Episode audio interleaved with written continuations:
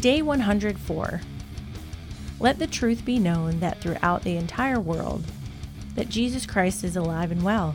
Having said that, be filled with joy and carry on. Les Carlson, Bloodgood.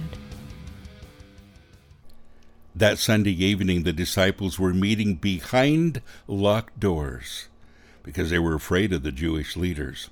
And suddenly, Jesus was standing there among them. Peace be with you, he said, and as he spoke, he showed them the wounds in his hands and his side. They were filled with joy, and when they saw the Lord, they were filled with joy. Again he said, Peace be with you. As the Father sent me, so I am sending you.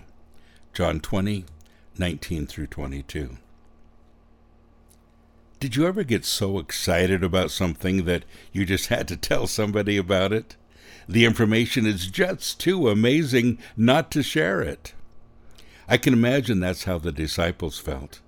They watched Jesus being crucified, they witnessed his last breath, and now they're in hiding. They're feeling confused, they're feeling abandoned, they're afraid. And then Jesus appears out of nowhere. And his first words to them Peace be with you. In other words, chill, my brothers. Everything's going to be all right. Can you imagine how that must have felt to them? You know, joy is the word the Bible uses to describe their elation.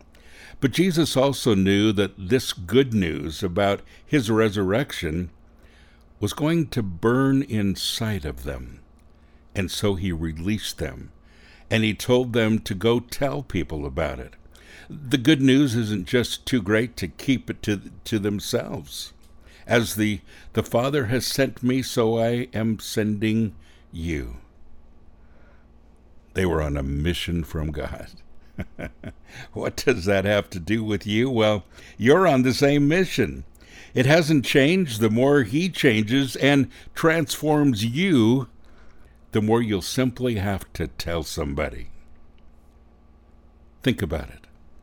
Are you excited to share the good news? Think about it. Are you excited to share the good news?